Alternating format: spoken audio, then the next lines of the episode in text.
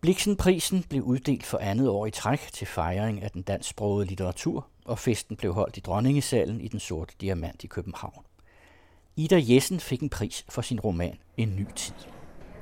Altså det at have fået øh, Bliksenprisen, jeg ved ikke nu, hvad det betyder. Altså jeg har jo lige fået den, men jeg er, er simpelthen glad øh, helt langt ind i sindet, og I har virkelig taget fusen på mig, også ved, at jeg har, at jeg har fået den øh, indbundet på den smukkeste måde. Altså, jeg, jeg elsker bøger, og øh, jamen, det har været så festligt at være her i aften. Og ikke kun fordi jeg har fået en pris, men det der med, at bogen og litteraturen, at den får den bevågenhed, og at det er jo ingen selvfølge, at, at litteraturen får det bevågenhed, men det gør den i Danmark. Og øh, øh, der kan være nok af ting at være træt af og øh, ked af bibliotekerne, der smider bøger ud. Så noget kan jeg næsten få mig til at, at græde.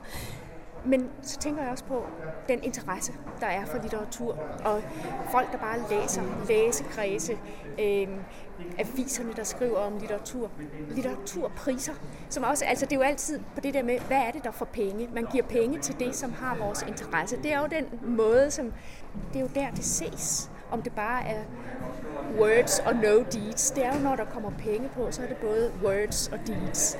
Øh, så derfor så er jeg, jeg synes, det er sådan en dejlig aften. Sidste år var det jo første gang, Bliksenprisen blev afholdt. Hvad, hvad betyder det for dig som forfatter, at den her pris er blevet stablet benene? Kan du sige på om det måske også? Altså, den har et rigtig godt navn. Øh, Bliksenprisen, det er simpelthen, altså det husker man. Det er virkelig et godt navn. Og, og så det der med, at det er de to forfatterforeninger, der er gået sammen, og øh, at det er alle led i branchen øh, redaktør, boghandler, oversætter osv. Det er noget af det, som er godt, fordi det er, det er teamwork.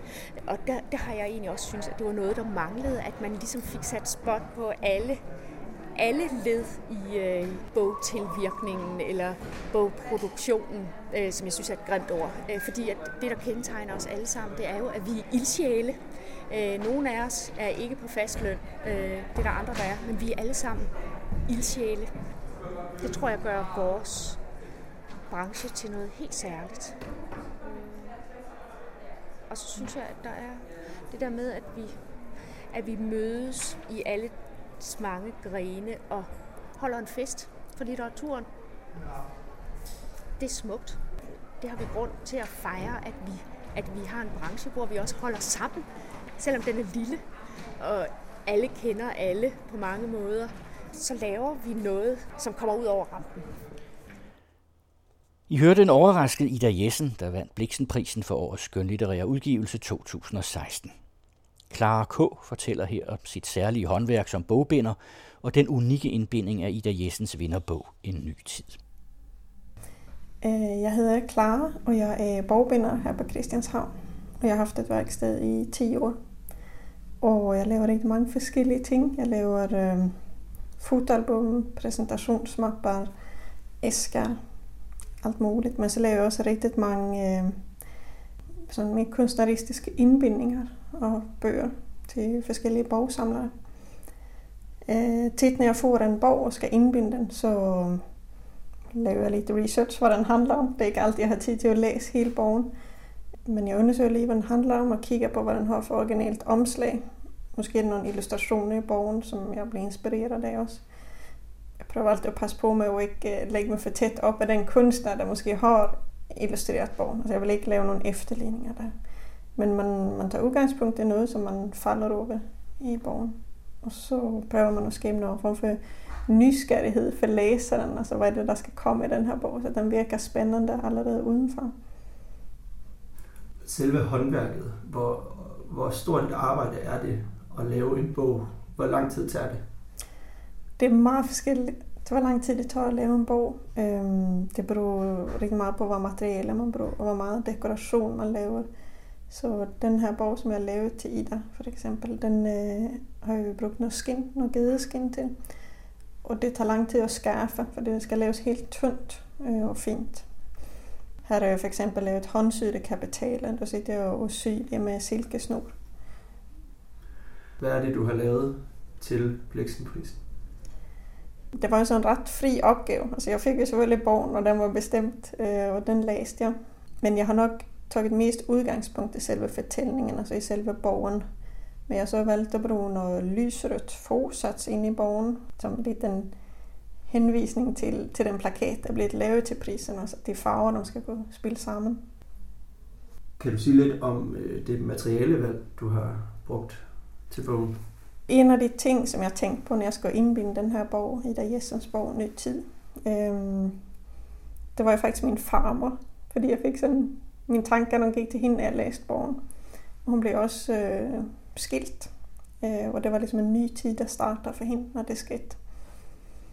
Og så tænker jeg også på det her gamle samfund, som jeg ikke selv har oplevet, men, men at jeg fornemmer, at det er en form for hjælpsomhed i den. Altså en form for fællesskab og sådan en fælles ånd i, i at være ordentlig, som jeg synes mangler i, i dagens samfund rigtig mange gange. Øhm, så det vil jeg på en eller anden måde øhm, putte ind i bogen. Og derfor har jeg så valgt et ret sådan, klassisk udtryk i bogen. Den er ikke supermoderne, det ser ikke ud som den er lavet lige i dag for at ligesom henvise lidt til den gamle tid og, og de traditioner, der var dengang.